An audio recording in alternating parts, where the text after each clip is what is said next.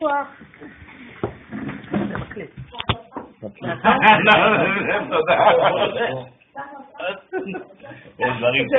לא, לא, זה בסדר גמור. כל זאת אחרי. לא, לא, לא, אין בעיה. כפרה עליך,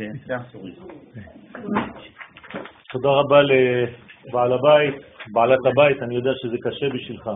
יש אה, כדורגל. אבל אנחנו נוותר מחצית. כן, אז אה, אני אעשה מהר, אני אעשה מהר, אני אעשה מהר, אני מזדרז. לכבוד הניצחון של הביט. אני מזדרז, אני יודע לא, שזה... תעשה שיעור, תעשה שיעור. אמרתי מחצית, תעשה שיעור. טוב. שיעור רגיל.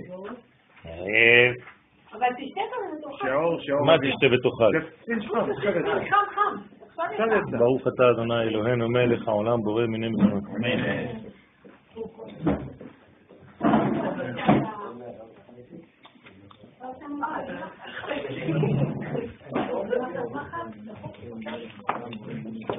אמן. אנחנו מצטערים, היום לא היו שיעורים כי היינו בגבעה המערבית, הייתה חתונה, נכון. אז היינו כל היום שם. מאתמול בלילה עד היום, עד עכשיו. כן, עכשיו יצאתי משם. גם כל האנשים שבאו, היה צריך להחזיר מיטות וכל מיני, אה? עד עכשיו. חודש טוב. טוב, אז בעזרת השם אנחנו מודים לבעלי אכסניה ומכוונים שבעזרת השם אה, החודש הזה שהתכונה שלו היא רוגז, כן, אין מה לעשות, יש גם את זה, חודש רוגע? כן, חודש של רוגז, וכמובן שזה קשור לכבד, אז צריך מאוד מאוד להיזהר, להירגע בחודש הזה. ולכן יש אינפורמציה חשובה, אני אומר אותה בהתחלה כפתיחה, לא ליפול למלכודת הזאת. כלומר, המלכודת של החודש זה רוגז. אז בעזרת השם, שיהיה ברכה והצלחה לכולם. ונוח. בעזרת השם, להוריד מהרוגז. האות ששייכת לחודש היא האות עין, ולכן אה, זה קשור לכבד. אז צריך טיפול כבד לכולם בחודש הזה. חנה, אם את מטפלת באנשים, טיפול כבד. זה הטיפול של החודש. כבד, כבד ממש. כן. אז צריך לטפל בעניינים האלה, כי כל העניין של הרוגז הוא מהכבד. טוב, בגלל שאנחנו עדיין בחנוכה, ברוך השם, אנחנו חייבים להתייחס גם לסיומה של התקופה הזאת של חנוכה, שזה כמובן, אנחנו כבר בראש חודש. תמיד בחנוכה יש ראש חודש, והוא נעוץ בסופו של חנוכה. ותמיד חשוב להזכיר איפה אנחנו נמצאים. חנוכה עדיין בעיצומו, אנחנו בנר השישי, כלומר, מבחינת אה, ספירות הוא היסוד, גם אם הוא הנר השביעי כבר. זאת אומרת שמחר זה מלכות, אז עכשיו אנחנו ביסוד, למרות שזה נר שביעי, כי אנחנו מתחילים לספור בחנוכה מבינה. אז העולם הבא הוא מבינה, חסד, גבורה, תפארת, נצח, הוד, יסוד. היום אנחנו הדלקנו את היסוד ומחר מדליקים מלכות. ולכן אה, המספר הוא קצת שונה, צריך להיות גמיש, למרות שזה הנר השביעי, אנחנו במדרגה השישית. על כל פנים, קליפת חנוכה היא יוון. למה חשוב להזכיר את הקליפה? קליפה זה אנטיתזה של החג. כלומר, לכל דבר יש את הכוח הנגדי. אם אתה לא מבין, אם אתה לומד משהו ואתה לא יודע את הכוח שמתנגד לאותו עניין, אתה לא תהיה מסוגל להפיק את התועלת המרבית מאותו מדרגה, מאותה מדרגה.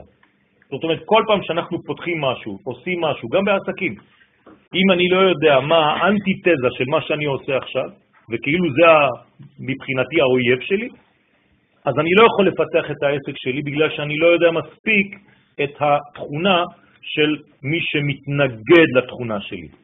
ככה זה בחגים. כל חג, חג זה ראשי תיבות חסד, גבורה. זאת אומרת שכל חג יש לו חסדים וגבורות, בגלל שהוא במערכת של חוגה, במערכת של זמן. ולכן יש לו מתנגדים, מתנגדים רוחניים, שגם מתלבשים במציאות גשמית. בחודש כסלו זה היה יוון. בכל חנוכה באנו לגרש את מה שיוון באה לעשות. יוון באה להחשיך את העולם, אנחנו באים להאיר את העולם. כן? אשר קידשנו במצוותיו וציוונו להדליק. זה הכוח של עם ישראל, להדליק. בכל מדרגות אנחנו צריכים להיות מדליקים. בסדר? כלומר, הרצון להשכיח החלק הפנימי של התורה, שנקרא תורתך, המכונה תורת השם, מישראל. זה מה שרצתה לעשות יוון. לא רצתה לגרש את התורה לגמרי, אבל לנתק את הקשר של תורה עליונה, פנימית, של תורת הסוד. כלומר, יוון זה מי שהוא אנטי תורת הסוד. יכול להיות שהוא לא יווני בכלל. הוא יכול להיות אפילו חד ושלום אחד מאיתנו, אבל אם הוא מתנגד לתורה הפנימית הזאת, יש בו תכונות יווניות שחד ושלום גורמות ניתוק של האמונה בשלמותה של תורת הסוד. וזה מה שכתוב, לשכחם תורתך ומתורתך, תלוי בנוסחים. כוונת היוונים הייתה לאבד נקודת הזיכרון מישראל דרך ביטול, ביטול ג' דברים. אז הזכרנו המדרש, כן, במגילה, מגילת החשמונאים, יש מגילה, מגילת אנטיוכוס היא נקראת, במגילת אנטיוכוס כתוב בהתחלה שזה מה שהיוונים רצו לעשות, שאנטיוכוס היה מלך קשה מאוד, רע מאוד, והוא רצה לבטל שלושה דברים, חודש, מילה ושבת, שהם ג' בחינות זיכרון בשלושת המימדים של המציאות, כלומר עולם, שנה ונפש. במילים אחרות, מילה זה בנפש, כן, ברית מילה זה בנפש. אם אתה רוצה לבטל ברית מילה, אז הנפש של האדם לא קשורה למימד השמיני, שזה עולם הבא, כי הברית היא בשמיני, שמיני זה כבר עולם הבא. אם אתה לא עושה ברית מילה לתינוק, אתה בעצם מנתק אותו מהעולם הבא. הוא יהיה תינוק שחי רק בעולם הזה. שבת, בעולם. למה בעולם דווקא? כי זה זכר למעשה בראשית. שבת זה לא זמן, לא לשכוח. שבת זה מקום, זה תכונה, זה בניין. לכן שבת נקראת גם שבת הארץ, ארץ ישראל נקראת שבת. וחודש, ראש חודש, בזמן, בשנה. אז זה מה שרצו לבטל, כן, שלושה דברים אלה, כלומר לנתק את האדם מבחינה גופנית, זהות, נפשית, לנתק את האדם מבחינת הזמן, שלא יהיה קשור לתכונה הזאת שיכולה לקדש זמן כלשהו. אם אני יכול לקדש זמן, זאת אומרת שאני למעלה מהמדרגה, ולכן אני יכול לקדש את הזמן.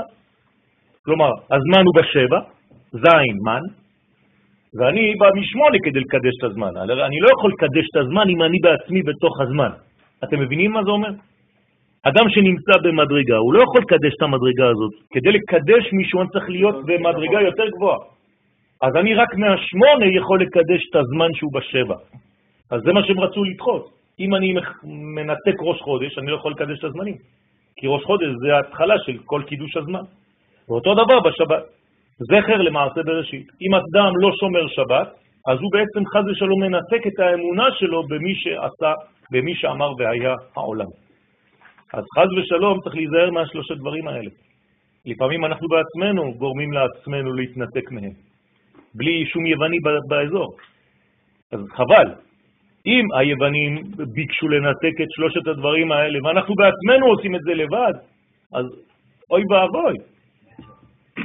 אז אנחנו צריכים לשמור את השבת, לשמור את הברית ולשמור את הקידוש הזמנים. לקדש את הזמן זה לא אומר רק ראש חודש, איזה בית, בית דין, כן, סנהדרין, אלא אני מקדש את הזמן שלי. האם אתם מקדשים את הזמן שלכם? כלומר, זמן זה כל פעם, זה עכשיו. עכשיו אנחנו באמצע שיעור, קידשנו את הזמן. יש אנשים באותו רגע עכשיו שמחללים את הזמן הזה. הופכים אותו סתם לחולים. אנחנו קידשנו את הזמן. כלומר, אנחנו עכשיו באמצע חתונה. הרי מה עושים בחתונה? מקדשים אישה. אז אני עכשיו מקדש אישה. איך קוראים לאישה? זמן. חשוב מאוד. זו אשתי עכשיו. הזמן זו אשתי. אם אני מקדש את הזמן, קידשתי אישה שנקראת זמן. זה דברים עמוקים, רבותיי, צריך לעבוד עליהם. חוץ מזה שראשי תיבות של שלושת הדברים האלה, כן? מילה, חודש ושבת, זה משיח. נכון? זאת אומרת שהם רצו לבטל את ביאת המשיח. הנה, אני נותן לכם את התרופה. איך מבטלים ביאת המשיח? לא שומרים שבת, לא שומרים ברית, ולא מקדשים את הזמן. ככה מבטלים את המשיח. נכון. משיח זה השמחה. נכון. זאת אומרת שרק על ידי האמצעי הזה, של ג' קווים, מביאים משיח לחיינו. אפילו אם המשיח הכללי לא הגיע, אם אני חי ברובד אפילו הפרטי שלי עכשיו, בשלושת המימדים האלה באיזון, מבחינתי המשיח הגיע. יש לי משיח פנימי. מה זה משיח פנימי? הנשמה שלי התגל... התגלתה מספיק חזק בגוף שלי. הרי זה ביאת המשיח. אז אם זה לא הגיע עדיין בעולם, לפחות שזה יגיע בנפש של בן אדם. כלומר, אם הערכים האלוהיים, שזה הנשמה שלי, מתגלים מספיק בגוף שלי, בנפש שלי, זה מספיק, מבחינתי משיח בא. כמובן שזה לא מספיק מבחינה לאומית, מבחינה כללית. אבל אני צריך לחיות את זה כדי לשדר את התענוג הזה לאחרים. אם אני לא חווה את התענוג בעצמי, איך אני יכול להודיע ו... כן? לקרב אחרים לדבר הזה. והנה, חודש טבת נכלל בחנוכה, ובו מתחילים ימי השובבים. השובבים. למרות שימי השובבים מתחילים משמות, מפרשת שמות, ואנחנו רק בפרשת מקץ, אבל יש כבר, אומרים לנו חכמים, בתורת הסוד, היסוד הפנימי, הגנוז, מתחיל מעכשיו. מה זה השובבים? שובבים, כשמו כן הוא, בואו ניקח את זה בפשט. זה הימים של השובבות. זאת אומרת, כל מה שקשור לברית מילה. אנחנו קצת שובבים בעניין הזה, כן, כל אחד קצת אה, פרפר, כל אחד קצת במחשבות, כל אחד, כל אחד במדרגה שלו. צריך להיזהר מאוד בעניין הזה בחודש הזה. זה נקרא תקופת השובבים, עד סוף ספר שמות כמעט. זה מתקשר לכבד, כי הכבד הוא נותן את הכוח של האנרגיה לעשות את הדברים האלה. זאת אומרת, כל מה שקשור לתכונה של המנוע הזה, זה הכבד. אז אם זה לא בצד הזה, זה הופך להיות צד של מינות. כן? או צד של כעסים. כי כשאין את זה, יש גם כעסים גדולים. כי לא נתנו לי מה שאני רוצה. אז זה מוליד גם כעס. אז נמשכים עד סוף החודש. יוצא שבראש חודש טבת גנוז הכוח היסודי לתיקון הברית, המנצח את האויב הגדול באדם המכונה ברמז אל זר. כלומר, בתוכנו, בכל אחד מאיתנו יש אל זר, וצריך להוקיע אותו, צריך לנקות אותו מאיתנו. זה נקרא עבודה זרה. אם אתה עובד לאל הזר הזה במקום לעבוד את הקודש. אז עכשיו הדלקנו נר של יוסף הצדיק. בדיוק קשור לנושא שלנו, כלומר שמירת הברית. ולא רק שמירת הברית במובן המיני, אלא שמירת הבריתות, שמירת הקשר בינינו. כלומר שיהיה קשר של אהבה. לא רק בינינו, אלא ביני לבין הבורא, זה ברית. ביני ובין בני ישראל, אות היא לעולם. אז יש הרבה בריתות לשמור. אז כל פעם שאני שומר מדרגה וקושר אותה למדרגה אחרת, מי האלמנט הקושר? יוסף. זה הברית. לכן, כל פעם שיש לכם קשר, אם זה קשר טלפוני, אם זה מכתב, אם זה לא יודע מה, אתם משתמשים ביוסף, בצורה כזאת או אחרת. לכן יוסף הוא תופר, לכן קוראים לו יוסף פותר. פותר זה אותיות תופר. הוא תופר בין אחד לשני, בין מדרגות, בין חלונות, בין ערכים, בין הכל. הוא הדבק המייסד את כל האומה. ראש חודש טבת מתחיל בנר שישי של חנוכה. כן, זאת אומרת, אנחנו עכשיו, שישי אמרתי לכם, זה שביעי. זאת אומרת שזה אתמול התחיל, אבל זה כבר היום ומחר, זאת אומרת, זה יומיים ראש חודש. והוא קשור לספירת היסוד, למרות שעל פי סדר הנרות, נר שישי של חנוכה מקביל לספירת ההוד. נכון? כי מתחילים בבינה. ובחודש טבת אנו נפגשים בתורה עם הפרשיות העוסקות בגלות מצרים הקשורה לתיקון הנ"ל. למה? מה, מה, מה מדברת התורה עכשיו? מי, מי עכשיו והלאה? על כניסה למצרים. כולם יורדים עכשיו למצרים. עכשיו, למה ירדנו למצרים? בתורת הסוד, האריזל אומר לנו, מגלה לנו שכל הירידה למצרים זה בגלל ש... שמה? שהאדם הראשון פגם בברית. איך זה הופיע במציאות? מכרנו את יוסף. זה אותו דבר.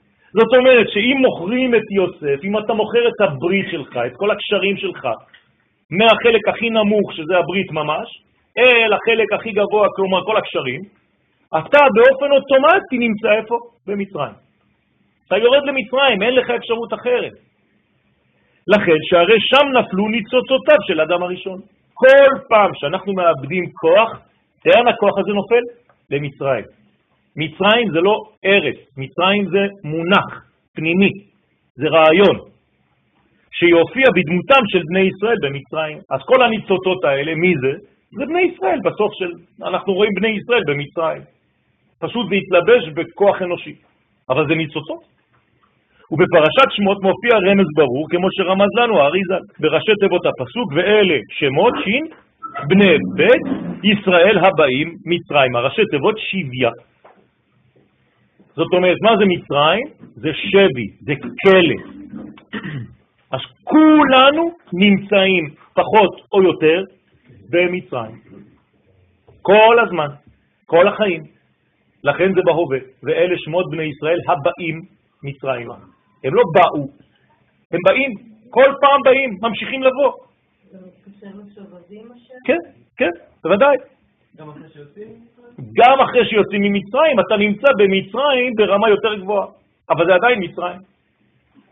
כלומר, אתה כל הזמן מכלא לכלא, כלומר מחיל אל חיל, מיציאה ליציאה. אף פעם אסור להירדם, כי כל פעם שאתה נרדם אתה במצרים ברמה אחרת.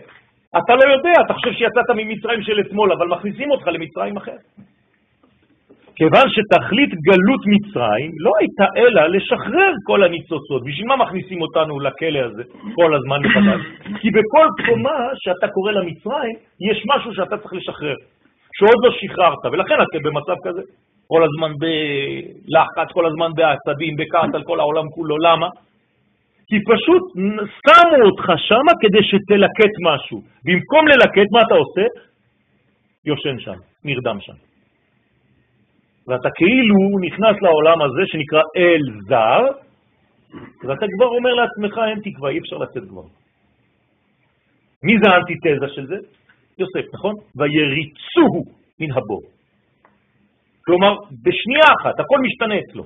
למרות שהוא 12 שנה בכלא, תוך שנייה אחת הוא לא מאבד תקווה, והוא רץ. ומגלחים אותו, ומלבישים אותו, והוא הופך להיות מלך. כלומר, משיח חושך הוא הופך להיות המשביר. נכון. זאת אומרת שזה מראה על המנוע שאף פעם לא קבה אצלו. יש לו תכונה שהוא ראש של פח הזבל. גם בפח פח הזבל הוא הופך להיות ראש של כל דבר. וכשהוא בקדושה, הוא בראש הקדושה. כי כל הניצוצות שנפלו בשביה באותה קליפה, אלא שכאמור שורש התיקון מתחיל כבר בחנוכה. אז מה אנחנו עושים בחנוכה? מדליקים. מה זה מדליקים?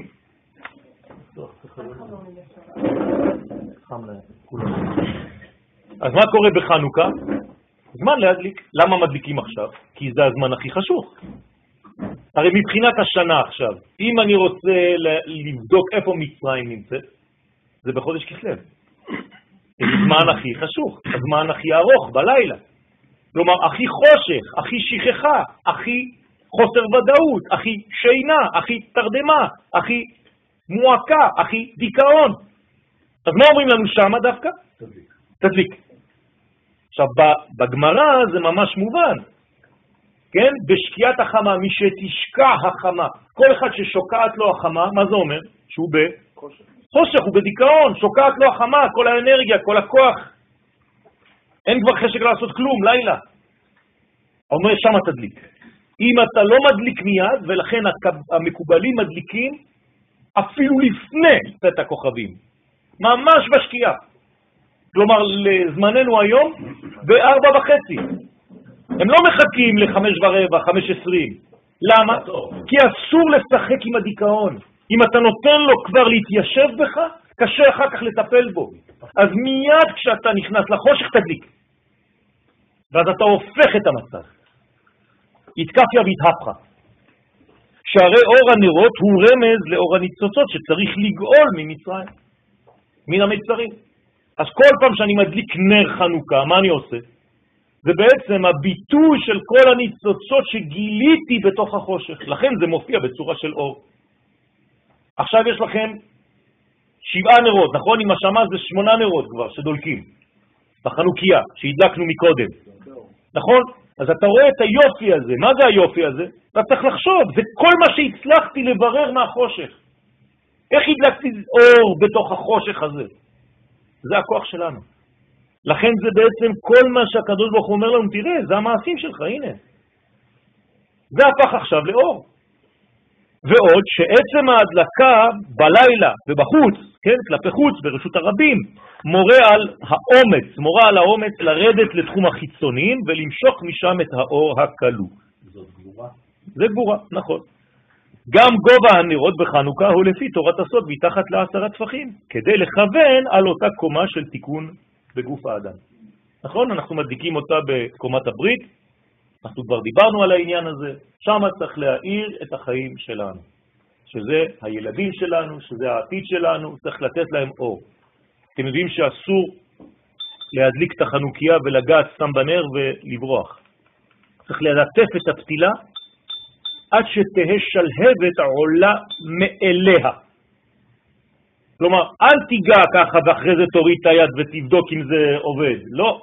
אתה צריך ללטף את הפתילה. למה? זה החינוך של הילדים שלנו. אל תעזוב אותם. גם אם אתה חושב שהם כבר גדולים, תמשיך ללטף. זהירות. הרב זצ"ל, בספרו בית גנזי, על חנוכה, כתב ששמו של החג מלמד על הקשר של כל אחד ואחד מישראל לבחינת אשתו. זו ביתו. מה זה אשתו? זה אישה. ומהי זה אישה? זה בית. הרי מה אנחנו מדליקים בחנוכה? כתוב? איש וביתו. אז מה זה קשור לחנוכה? זאת אומרת שבחנוכה יש קליפה שקוראים לה יוון, אבל לא כמו שהבנו שיוון זה רק כדי לחש... להחשיך את העולם, אלא שזה פוגם במה? בזוגיות. כלומר, בחנוכה יהיו בלגנים במשפחה חבל על הזמן. מי שלא יודע את הסוד הזה, אז הוא נופל בפח. לא הפח של מצאו, פח אחר, פי ח'.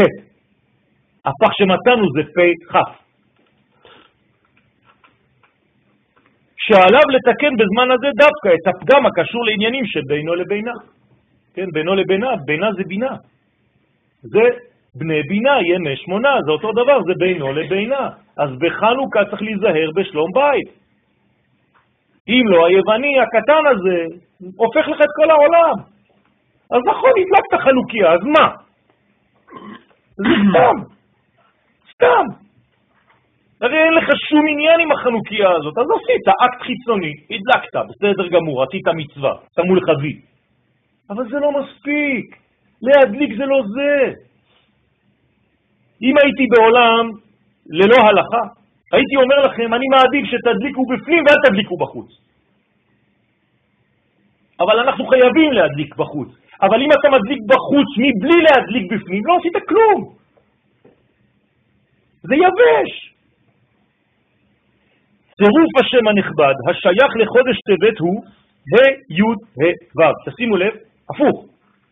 במקום י' כ' ו' כ', ה' י' ה' ו'. שם זה יוצא מסופי תיבות הפסוק בתהילים, גדלו לאדוני איתי ונרוממה שמו יחדיו.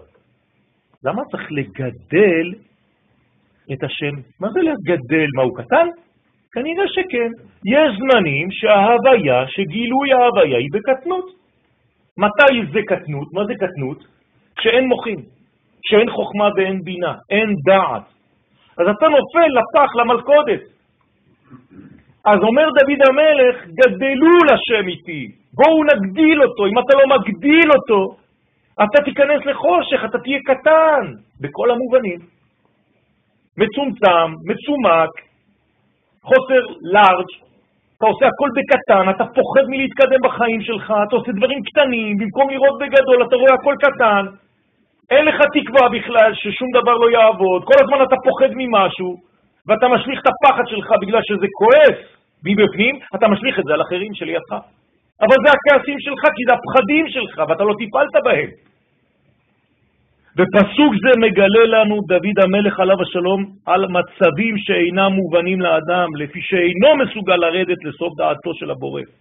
זאת אומרת, קוראים לנו דברים, ואנחנו לא יודעים מה הקדוש ברוך הוא רוצה מאיתנו בדברים האלה, במצבים האלה. למה הקדוש ברוך הוא עשה לנו את זה במרכאות? כי אין לנו ראייה אמיתית, אין לנו ראייה כוללת. מצבים אלה עומדים אצלו, אצל האדם, בסתירה מוחלטת מול בניין הקדושה. הוא אומר, זה הקדוש ברוך הוא. הנה, אני משתדל, אני עושה הכל, תראה מה הוא עושה לנו. כפי שהוא הבין אותו עד כה. והוא סוד הכתוב, אמר רבי אבאו, מכאן שהיה הקדוש ברוך הוא בונה עולמות ומחריבן. אל תתפוס את הדברים בצורה כזאת, אתה קטן בשכל, אתה לא מבין, אז אתה כל הזמן מגיע למסקנות והן לא נכונות. האגו שלך כל הזמן לא מוציא אותך מהמסקנה שאתה הגעת אליה, אתה אפילו לא מקשיב למסקנות האחרות. זהירות. זהירות. אסור להתקדם לבד. או חברותה או מיטותה. כשאתה מתקדם לבד ברעיון שלך, בשכל שלך, ואף אחד לא ילמד אותך שום דבר, אתה הולך רק למות, חז ושלום. תקשיב, יש אנשים סביבך, יש אנשים שהקדוש ברוך הוא נתן לנו ראיות אחרות, זוויות ראייה אחרת, תקשיב, תיפתח. על זה נאמר בורא עולמות ומחריבן. מה זה אומר שהקדוש ברוך הוא בונה עולמות ומחריבן? שאחר כל בניין היה חורבן, שהביא למה? לבניין מחודש ומשוכלל יותר. זה הסוד. גם אם עלית מדרגה, וחד ושלום קורה משהו, אתה אומר, מה זה? עליתי מדרגה, עשיתי מאמץ, תראה מה הקדוש ברוך הוא עושה לי. לא. אחרי כל עלייה יש ירידה כדי שתמשיך לעלות. כמו שביקש יעקב להישב בשלווה בקומה X, הקדוש ברוך הוא רצה שיהיה עוד יותר גבוה, אז הוא שולח לו את יוסף. כי אנחנו נוטים כל הזמן להירדם. זו תכונה נפשית של בן אדם רגיל, כל הזמן הוא רוצה להפסיק. וכשהוא מזדקן, עוד יותר, הוא מפחד מהכל כבר. הוא נהיה משותק. אבל הנשמה הפנימית כל הזמן דוחפת להתקדם, היא נקראת יוסף. תוסיף, תוסיף, תוסיף. מה זה תוסיף? מתי? אין סוף, אין סוף. צדיקים אין להם מנוחה, לא בעולם הזה ואפילו לא בעולם הבא. גם אם תעזוב את החיים האלה, לא יעזבו אותך. אנשים חושבים שהם מתאבדים, נגמר. לא נכון, גם שם רודפים אחריהם. זה סודה של ההשתוקקות, לשוב ולמלא את כל הפינות החסרות בחיינו, אבל תטפל בעצמך, ריבונו של עולם. הקדוש ברוך הוא נתן לנו כלים לידינו, ואנחנו לא מקשיבים לכלים האלה בגלל שהאגו שלנו כל כך גדול שאף אחד לא צודק, רק אני. כך יושבים ישראל ובמשך אלפי שנים בוכים על חורבן הבתים, והשתוקקות שהולכת ומתגברת לבניינם המחודש והמשוכלל. ככה צריך לבכות. אני לא בוכה בגלל שעצוב לי, אני בוכה בגלל שאני מתגעגע לבנות. אז הבכי שלי הופך להיות מנוע. גם אני כשאני נכנס לסטודיו אני במועקה, באיזה מין סוג של דיכאון. חזרתי מתערוכה, עכשיו כל הבדים שלי לבנים. מה אני עושה? בד לבן. אתם יודעים מה זה מטר מרובע של בד לבן? מה אני עושה? או שאני מתאבד, או שחז ושלום אני בחדש, מתחיל לבנות את עצמי ומחדש ומתחדש. אז זה מועקה, אבל המועקה הופכת להיות מנוע. זה מה שצריך לעשות. אז התגברות הגעגועים היא מנוע לסילוק המכשולים הניצבים בדרך לגאולה השלמה. ברוך אתה אדוני אלוהינו מלך העולם שהכל נהיה מדברו. דוד המלך הבין זאת, זה ואמר גדלו, גדלו, תמיד תמשיכו לגדול, איתי.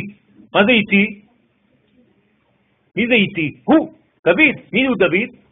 מלכות. אתה רוצה לגדול, אתה כל הזמן צריך לחשוב על תכונת המלכות. יש דבר ששוכחים בחנוכה. דבר הכי חשוב לדעתי. והוא מלכות אף פעם, בדיוק, אף פעם אף אחד לא, לא מדבר על זה.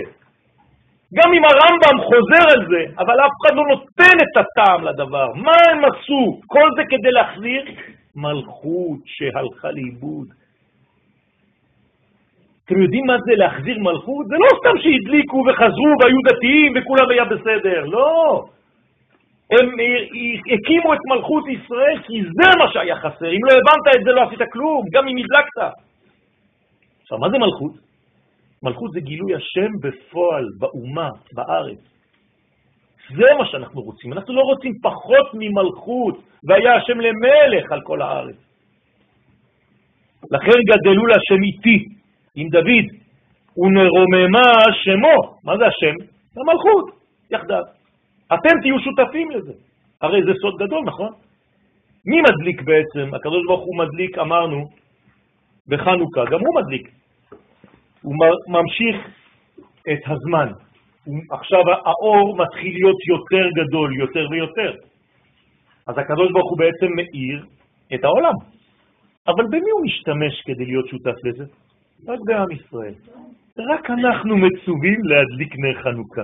כלומר, אתם השותפים הבלעדיים שלי להדלקת האור בעולם. איזה יופי, איזה כיף. מה הוא מבקש מזה? לא עשה חן לכל גוי, ומשפטים בל ידעום.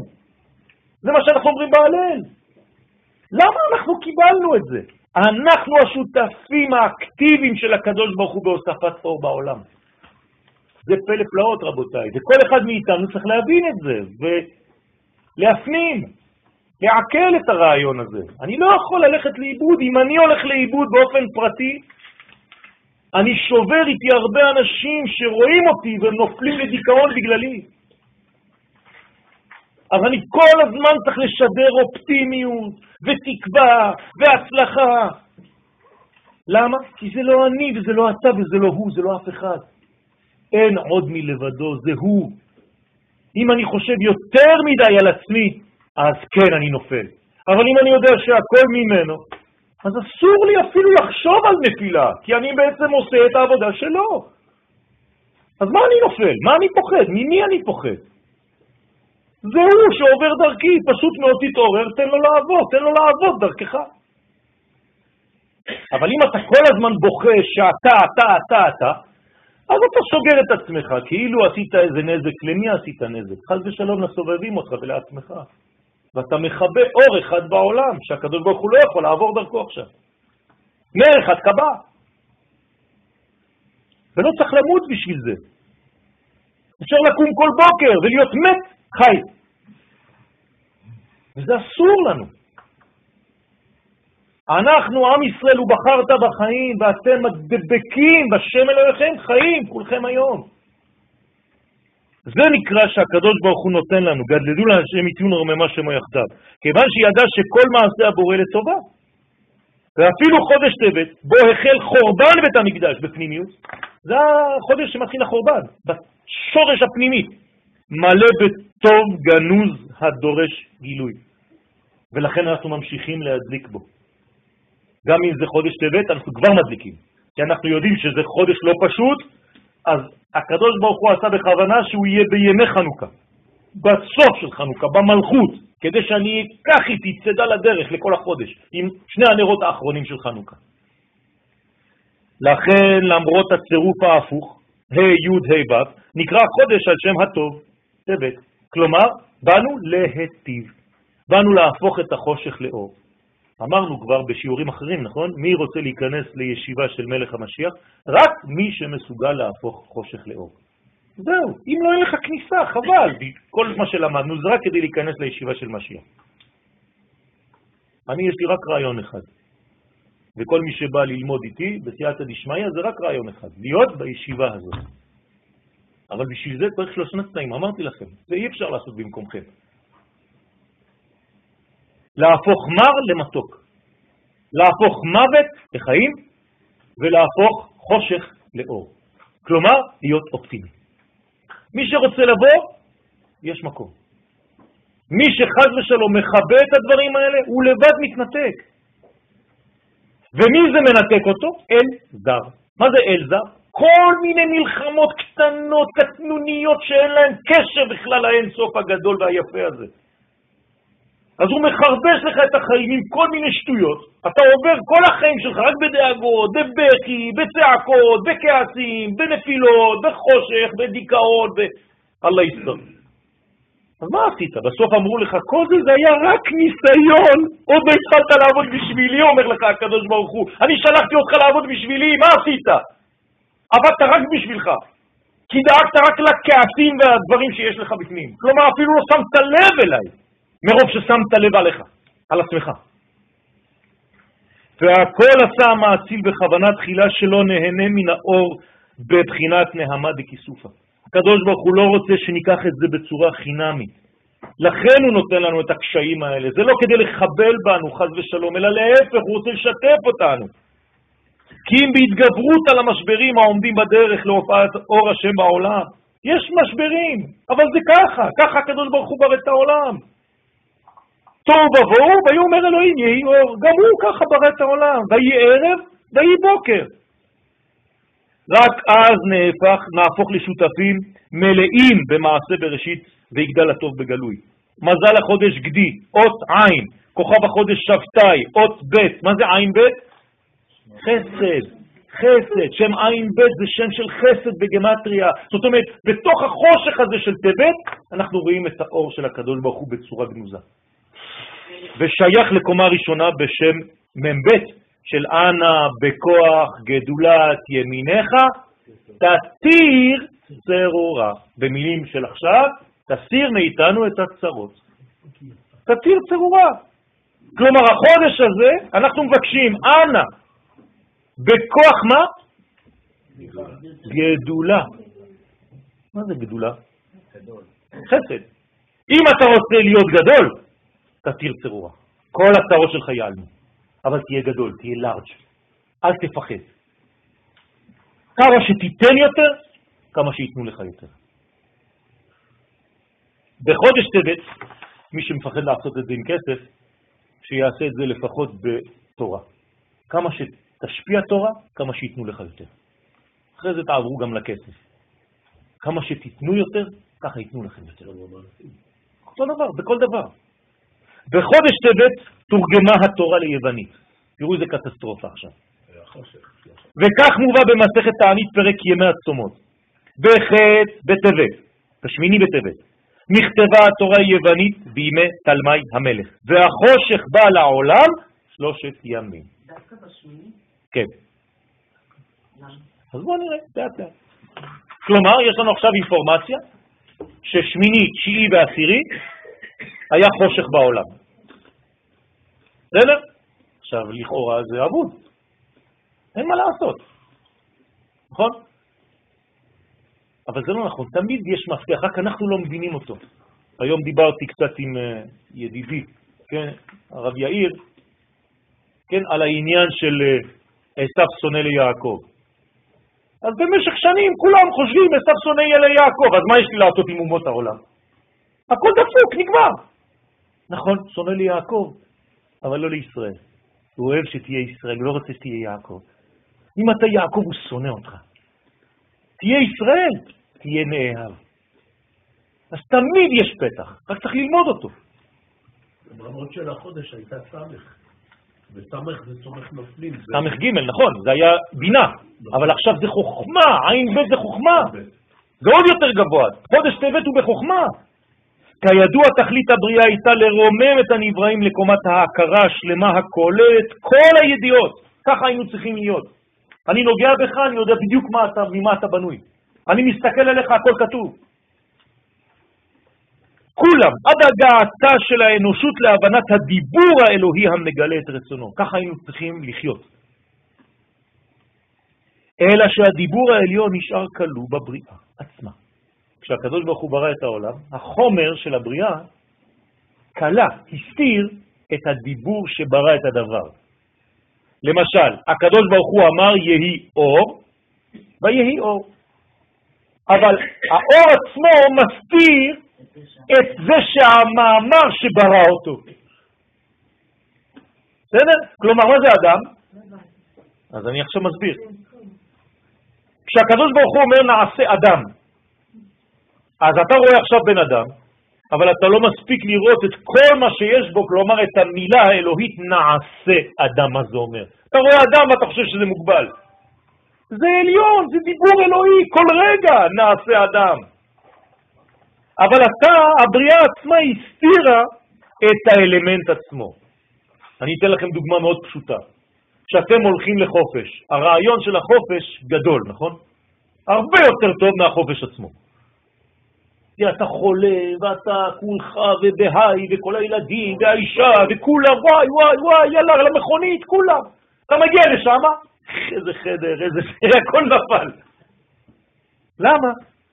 כי הדבר עצמו, כשזה מתלבש, זה מסתיר. אבל אנחנו צריכים מתוך ההסתר הזה לחזור לרעיון שהיה קודם. במילים אחרות, אם אני מתרגם את זה לזוגיות עכשיו, אם הייתי זוכר את אשתי, כמו שזה היה בפעם הראשונה, כשהלכתי לפגישה הראשונה איתה, אפילו שזה עכשיו 26 שנה אחרי, זה לא היה מקלקל את הקשר. הבעיה שהשכחה משתלטת. אז אתה כבר רגיל. הדבר שאתה הכי לא שם לב אליו זה הדבר, זה האדם הכי קרוב אליך. כי כל כך קרוב שאתה כבר מזלזל בו. בחוץ, וואי, שלום, מה נשמע, אדוני, כן? בפנים בכלל אתה לא מסתכל. זה, זה פשוט קלקול של המצב האנושי שלנו, אנחנו לא רואים, אנחנו פגומים. לכן אנחנו כלואים במצב עצמו, בדבר עצמו שמכסה, באופן שהנבראים אינם מצליחים להשתחרר מקליפת החומר הנברא ולהציג את הדיבור הגנוז בו והמהווה אותו כל רגע מחדש. ואשר על כן, למרות העובדה שהבריאה כולה נושאת היא בקרבה את הדיבור האלוהי, כי הרי כל דבר הוא חי מהדיבור האלוהי, גם עכשיו, נשאר הדיבור הזה באילמותו. הוא אילם. ואם אמנם השמיים מספרים כבוד אל, ומעשה ידיו מגיד הרקיע, זה מי שיודע להסתכל בשמיים. יום ליום יביע עומר ולילה ללילה יחווה דעת. בכל זאת אומר אין עומר ואין דברים, בלי נשמע קולם, לא שומעים כלום. בעיה. תראו, דוד המלך מתאר לנו בתהילים מצב של סתירה. למרות שהכל מספר, אתה לא שומע כלום. זה מה שהוא אומר. זה קשור להלבנה, אה? לא קשור להלבנה, זה קשור להכל, לכל המציאות. למה אנחנו אומרים את זה בברכת הלבנה? לא, זה השמיים מספרים, זה כל הכוכבים, לא רק הלבנה, השמש, הירח וכל הכוכבים. זה גם כמו ילדים, בחינוך. שמה? הם לא- הם לא... את ההורים שלהם כאנשים שהשפיעו עליהם.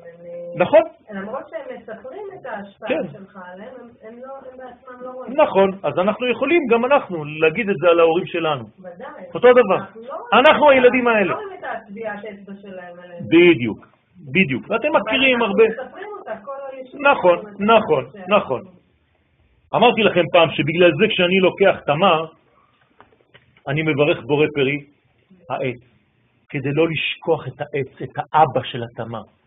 יש אנשים שלוקחים את התמר ועושים דוקטורט על התמר, על הפרי, אבל מאיפה הוא בא הפרי הזה? שכחת את האבא שלו, את האימא שלו. זה בדיוק העניין שלנו. מה זה אבא ואימא בקבלה? חוכמה ובינה. תמיד צריך להרים הכל למדרגה של חוכמה ובינה. אם לא, אתה סתם נופל למציאות של זעירנפין ומלכות בלי מוחין. זה נקרא תרדמה. על כן באנו לשחרר את הדיבור מקליפת השתיקה. תשימו לב, המילים חזקות פה. צריך לשחרר את הדיבור מקליפת השתיקה. זה קליפה, השתיקה זה קליפה. כשאתה רואה מישהו שלא מדבר, הוא במצב של מועקה, הוא חולה. צריך לפתוח. ותחילת התיקון הייתה ביציאת עם ישראל ממצרים, מן המסך האוטם את גילוי דבר השם. מה זה מצרים? זה בדיוק הדבר הזה. הרי אמרנו שבמצרים הדיבור היה בגלות. כלומר, כל מי שלא מצליח לבטא את מה שהוא מרגיש בדיבור, זה גלות. ובשביל זה צריך למצוא את השם שמוציא, איך קוראים לו? מהש. משה. זה הרפואה, זה השם שמסוגל לרפואה מהם ה' וש', זה משה. ביציאת מצרים נגאל הדיבור, ואנחנו עכשיו, בגלל שזה יסוד הכניסה למצרים, צריכים עכשיו, עכשיו, עכשיו, בשעה הזאת, עכשיו יוצאים מהשיעור, לגאול את הדיבור, להתחיל לפתוח את הדיבור האלוהי שקיים בתוכנו ושנמצא בכל דבר. ומאז הופעתו של עם ישראל על במת ההיסטוריה, יש לו לקדוש ברוך הוא דובר ובן שיח, שהשם חפץ בעיקרו, שלמענו נברא העולם, אתה אחד ושמך אחד, מי יכול לגלות את האחד הזה? מי כעמך ישראל גוי אחד בארץ? רק אנחנו יכולים לגלות את זה. אם אנחנו נהיה אילמים, אז פגמנו בעולם, חס ושלום. העולם צריך לצאת מהאילמות הזאת. כי אילמות, אנחנו חוזרים ואומרים, זה אלימות. מי שאילם הופך להיות אלים. לפי זה מופיע מדוע חושך בא לעולם, בעקבות תרגומה של התורה ליוונית. עכשיו אנחנו מבינים. מה זה תרגום התורה ליוונית? למה יש חושך? שהיה בכך מיעוט דמותה של תורת השם, בהחלשת אורה המקורי. איך אני יכול לתרגם את התורה האינסופית הזאת למילה ביוונית? שהרי כל התורה כולה היא שמותיו של הקדוש ברוך הוא, כלומר גילוייו לעולם, לעולם. וכל מה שמשה רבנו קיבל במ"ט שערי בינה, נמצא בה בפירוש או ברמז, בתיבות או בגמטריות, בצורת אותיות כתובות כהלכתן או בשינוי צורותיהן, בקוצי אותיותן ובכתריהן. מכאן שתרגום התורה העלים את השמות והפריח את הרמזים ואת החוכמה האלוהית, כן נגנזה במקום להתגלות. מה, מה זה אתה מתרגם? זה מצחיק אותי כשאני לומד עם אנשים שדוברים צרפתית. אז הם מביאים לי, הם אומרים לי, אבל למה אתה אומר את זה? כתוב בפסוק והוא אומר לי בצרפתית. אמרנו, מה, מה אתה, אתה לקחת את כל התורה, הפכת לי אותה לפסוק כמו שאתה חושב? איפה הפסוק בכלל במה שאתה אומר לי עכשיו? תרגום התורה צמצם את 70 פניה והעמיד אותם על מובן אחד בלבד. כי הרי כשאתה מתרגם זה רק מובן אחד. סגרת את הכל. הקטנה זו היא נפילה מן השמיים לארץ. מרום המעלות האלוהיות המכילות כל העולמות לבחינה מוגבלת ומצומצמת בשכל אנושי גמד. זה, זה מצחיק, פשוט זה מצחיק. כמה אנחנו חושבים שאנחנו עילויים. מה אנחנו יודעים בכלל?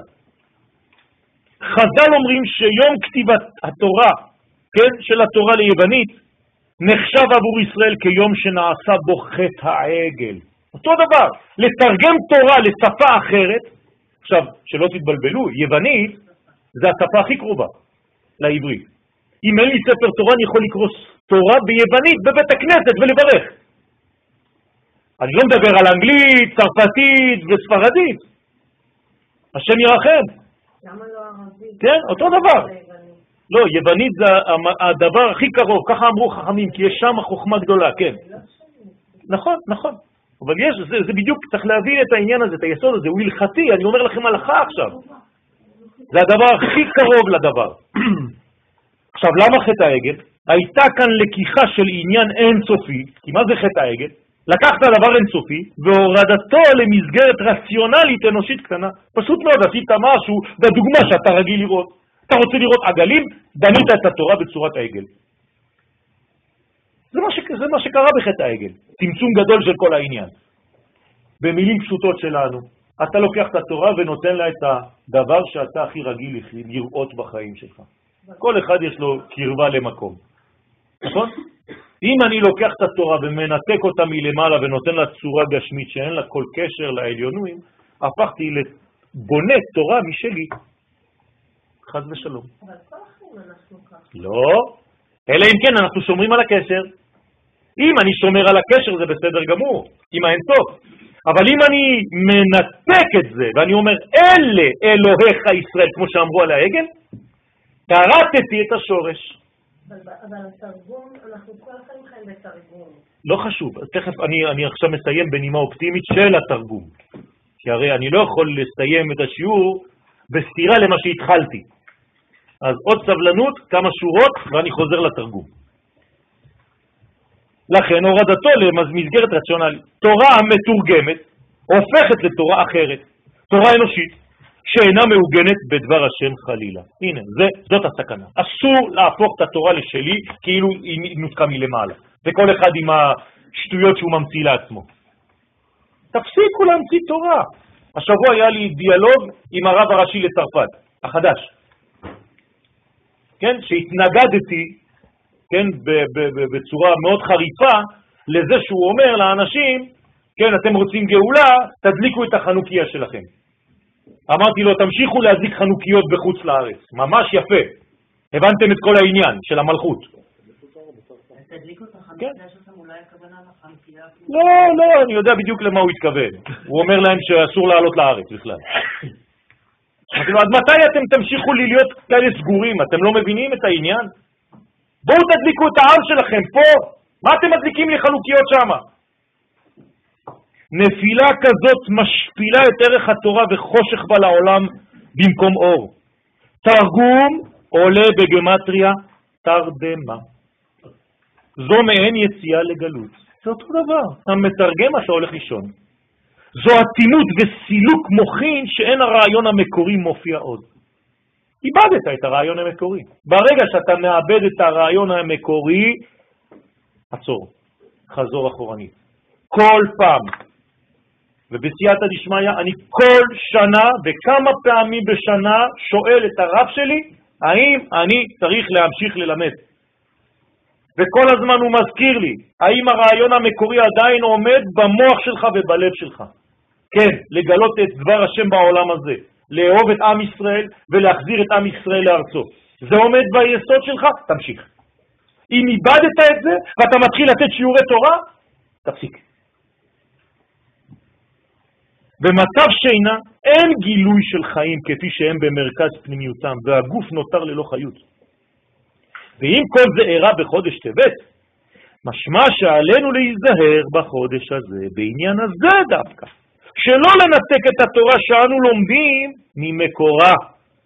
עלינו ללמוד את התורה במעלתה הנבואית. מי זוכר שצריך להיות נביא? אני צריך לזכור את זה כל יום. אני עכשיו לומד להיות נביא. עד שהקדוש ברוך הוא יחליט, אם הוא יחליט, לנבא אותי. אני רוצה להיות נביא, כי זה הייעוד שלנו. אנחנו נביאי האומות. אם אני לא חוזר למצב האמיתי שלי, אני לא מנצל את הפוטנציאל שהקדוש ברוך הוא הטביע בי. אז אני אהיה מלמד תורה, דרשן קטן. לא רוצה את זה. אני רוצה לגלות את הדבר האמיתי של הקדוש ברוך הוא. לכן אני צריך ללמוד נבואה. וכדי ללמוד נבואה צריך ללמוד את העומק שבתורה, כדי שלא תהיה משותקת, חז ושלום. אסור לגנוב את התורה מרעיונותיה הפנימיים ולהפקיר אותה לרשות זרה. אסור לנטרל את התורה מחיוניותה. אין להלביש את התורה בלבושים גסים העוטים באופן מוחלט על אורה ועל החוכמה האלוהית שהיא אמורה לשדר. אסור לעשות את זה. התרגום הוא גישה של האדם מצד האחורי, שהוא הצד החיצוני, זה נקרא אחוריים בתורת הקבלה. תרגום זה אחוריים. צד הפנים נשאר לישראל. מי שרוצה ללמוד את הפנימיות הוא נקרא ישראל. אם היום אתה לומד תורה מן הצד האחורי, אתה לא ישראל. אתה צריך ללמוד את התורה מן הצד האחורי, אבל מן הצד הפנימי, כדי שתהיה לך ראייה שלמה של התורה. תורת השם תמימה, רק כשהיא תמימה היא משיבת נפש. אם לא, אתה מת. לכן זה נשאר לישראל, ועליו לחזק אותו ולהעמיק בו. התרגום יקרא את החזון הנבואי, והיוונים לא אחזו בתורה אלא מצידה האחורי כאמור, מצד הלבושים של החול, כאילו מדובר ביצירת מופת, שאינה קשורה עם לשד החיים ועם תוכנם. קליטת התורה מן האחור היא סוד עילפון ועלבון גדול. אסור להעליב את התורה, אסור להעליב את הקדוש ברוך הוא, לעשות אותם בזלזול. הבן איש חי אומר בפתיחתו לשער, לספר אה, דעת ותבונה, שמי שלא יודע את הסוד, את הפנימיות של התורה, וכשגוי בא ושואל אותו שאלה, הוא לא יודע לענות לו. אז הגוי מזלזל בתורה של עם ישראל. למה? הוא אומר לו, מה זאת מידוד היפה בנשים? מה יש לכם בתורה שלכם? מה, יותר משלנו? אותו דבר. כי אתה לא יודע לענות לו בפנימיות. ובכל זאת, הנה, בכל זאת, עכשיו אני הופך וחוזר את הכל. כפי שאמר לנו דוד המלך בפסוק השייך לחודש תבל, גדלו לאדוני איתי ונרוממה שמו יחדיו. והנה הפסוק שלנו. זה הפסוק של החודש, אז איך עושים איתו? אז הנה, ירידה זו הכשירה את האנושות כולה לקראת התעלותה הסופית. גם התרגום בסופו של דבר עזר. וכדברי הרמב"ם ביחס לנצרות ולאסלאם, כי למרות הסילוף והשקר בעניין של המלכות, אומר הרמב"ם, הם גרמו בכל זאת ליישר דרך למלך המשיח. כלומר, גם האסלאם וגם המלכות, עם כל העיוותים שיש שם, הרי מדברים על המשיח, נכון? מבחינתם. אז זה מכשיר את האנושות למדרגה הזאת. התפיסה. עכשיו, תשימו לב, יש המשך. וכשיתגלה מלכנו האמיתי, מיד הם שווים, יעשו תשובה, הם יבינו, ויודעים כי שקר נחלו אבותיהם, ונביאיהם הטעום. זהו. אבל הם כבר מוכנים לזה, כי הם מחכים למשיח. אתם רואים? זאת אומרת שגם מהרע יוצא טוב. כלומר, מעז יצא מתוק. למרות מיעוט דמותה של התורה עקב תרגומה, תבוא בסופו של דבר ברכה גדולה לעולם והכל יתברר כטוב. כי מחשבת הבורא אין כוח באדם להשיגה, כי לא דרכנו דרכיו. ומה שהיה בגדר החלשה בתחילה, יכשיר הדרך לחיזיון העתיד הזוהר בשעה שכל העמים יעבדו את השם שכם אחד. כולם יחזרו, אין לנו דאגה בזה. כל הם שואלים, מה יהיה? מה, אנחנו נהרוג את כולם? כולם ילכו? מה? לא, לא. כשיהיה גילוי של מלך המשיח, כולם יעשו תשובה מרוב פחד. זהו, זה הפתרון, זה עכשיו. כשחזרה מלכות... אה, נכון. כשחזרה המלכות אחרי... 206 שנים. אז חלק מהימנים גם התייחדו. בוודאי, גם בפורים, אותו סיפור. כי היה עבורם התרגום ללבוש לפי קומתם החשוכה, אז בינתיים זה היה לבוש בסדר, אז נתת לו לבוש. והדבר חינך את כולם לאחוז בשם יתברך לפי יכולתו המוגבלה, עד אשר יתברך, שהש... יתברר שהשם אחד ושמו אחד. אז הנה, לסיכום, כל מה שקורה לנו בחיים. פה נתתי לכם דוגמה לאומית של תרגום התורה ליוונית, דבר שהוא קטסטרופה, נכון? חושך שלושה ימים, בא בא בא בא בא בא בא. בסופו של דבר גם זה חלק מהתהליך של האור. לא להתייאש.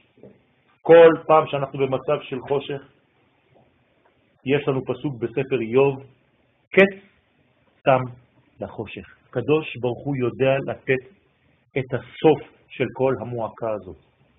צריך לפתוח בקדוש ברוך הוא, קץ סתם לחושך. הוא מדריך את העולם, העולם הזה לא מופקר. כל פעם שאתה דואג, זה בגלל שבאותו רגע אתה שוכח שיש מנהיג לעולם.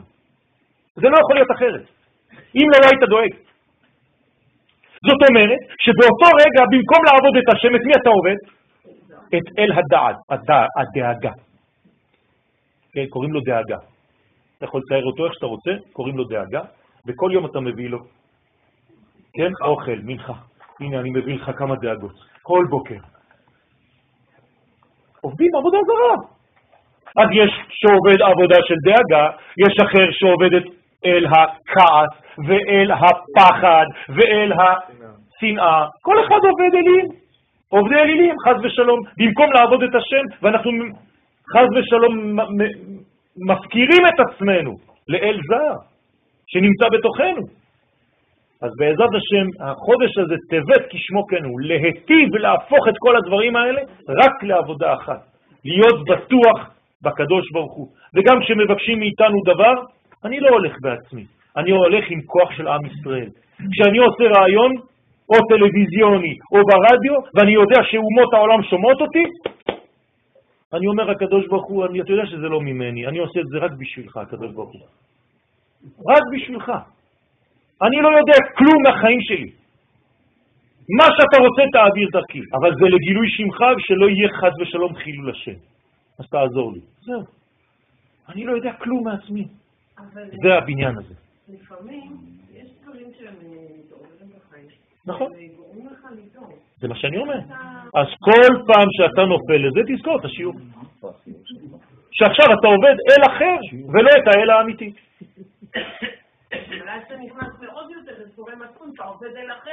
נכון, אז במקום לחזור לשם, תעשי את זה עכשיו. זאת אומרת, תפסיקי עם הדבר הזה, זה נכון, את צודקת. עכשיו, מיד עכשיו להפסיק את הדבר הזה. כשאבא שלי נפטר, אמרו לי לברך ברכה. לא רוצה לברך ברכה. לקחת את אבא שלי. לא, תגיד, ברוך אתה השם דיין האמת. מה זה אומר לי? שגם במצב הזה, שאני לא מבין כלום, שלקחו לי את האיש היקר בחיים שלי, זאת אמת אלוהית. אתה לא מבין את זה, אבל זאת האמת. מה זה אומר? שהכל בהשגחה אלוהית. ואם אני יוצא מזה, חז ושלום אני מתחיל לעבוד כל מיני דברים אחרים. וכמובן בראש ובראשונה את עצמי ואת כל השטויות שיש בתוכי. בעזרת השם הקדוש ברוך הוא יצליח דרכנו, שנהיה שותפים להדלקת האור בעולם, שבעזרת השם נחזור לאופטימיות האמיתית שלנו, לבסיס, כמו שהקדוש ברוך הוא ברא אותנו, שמחים, מאושרים, ככה זה השורש האמיתי שלנו, שהשמחה במעונו, המעון, הדבר הכי עמוק, זה שמחה. אם אתה לא חי למטה, זאת אומרת שאין השוואת הצורה בינך לבין המעון. אז יש לך בעיה. אז בעזרת השם צריך לעורר את המדרגה הזאת, וצריך לעבוד על הכבד. אז כל המרפאים פה, אני רואה שיש הרבה מרפאים, תעבדו כולם על הכבד בחודש הזה. מבחינה רעיונית, כי כבד זה לשון של כבדות, שזה מה שבעצם נותן לך את המשקל בחיים שלך, ואז אתם תורידו את כל האגו ואת כל הכעס, והכל יהיה זורם בעזרת השם. אמן. כן. בדברים שלך אמרת, הזכרת את נושא הברית. כן. רציתי לדעת, כלומר, אה, רק היהודים ש... כאילו רק ליהודים יש ברית, כן. אז רק הם חוזרים? לא, לא רק ליהודים יש ברית, בארצות הברית 95% מלאים את הילדים שלהם. לא מאותה סיבה, נכון, אבל תדעי לך שמי שלא מל את הילדים שלו, הילד שאין לו ברית מילה, בתענוג הגשמי שלו, יש לו 75% יותר תענוג מאדם רגיל. עצם זה שחתכו ליהודים את הברית, הורידו להם בעצם מהתענוג הזה כדי שלא ייפלו למדרגה הזאת כמו כלבים. אז התיקון הזה הוא בעצם עם ישראל. עם ישראל הוא, הוא זה שצריך להיות הברית בין הקדוש ברוך הוא לבין העולם. אנחנו כמו היסוד, כמו הברית במרכאות של הקדוש ברוך הוא. אנחנו הברית שלו. אז כשאנחנו טובים, אז כל החיבור שלו עם העולם הוא טוב. אז לכן אנחנו צריכים לשמור על הדבר הזה. תודה רבה, חודש טוב. כן. לדעת שהיסוד השורשי הוא כזה. לא עכשיו. יש לו זמנים שהוא צריך לכאוב, אבל גם בכאב לדעת שזה מהשם. הרי יש אבל. בסדר? אברהם אבינו. למה הוא ממשיך להיות נביא? גם כשהוא הולך לעקוד את בנו? מי שעצוב לא יכול להיות נביא.